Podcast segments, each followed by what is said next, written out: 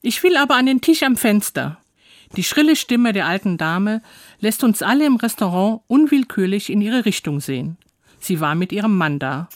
Offensichtlich kamen sie öfter hierher und die Frau war an ihren Platz gewöhnt. Mit leisen, beruhigenden Worten führte ihr Mann sie dann an einen anderen Tisch und der Kellner kam sofort mit einem Glas Wein zu ihnen.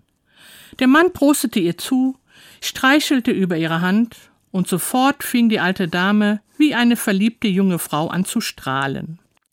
Ich warf noch den ein oder anderen Blick in ihre Richtung und stellte fest, dass die Frau wohl an Demenz litt, aber das Essen in dem schönen Restaurant sichtlich genoss. Viele Menschen in meinem Umfeld sind krank oder eingeschränkt und brauchen tagtäglich Hilfe. Was da Angehörige oder auch Profis leisten, hat meinen allerhöchsten Respekt. Nicht nur, weil sie oft genug rund um die Uhr da sind und eigene Interessen zurückstellen, sondern auch, weil sie liebevoll und fürsorglich mit den Kranken und Behinderten umgehen, so wie der Mann im Restaurant. Damit dies gelingt, ist eine große Portion Liebe notwendig. Allerdings eine Liebe, die weit über Verliebtsein oder Schmetterlinge im Bauch hinausgeht.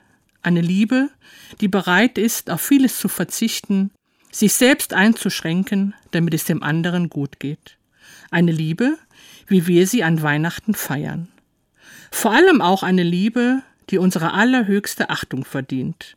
Deshalb wünsche ich heute einmal allen, die sich kümmern und aushalten, viel Kraft.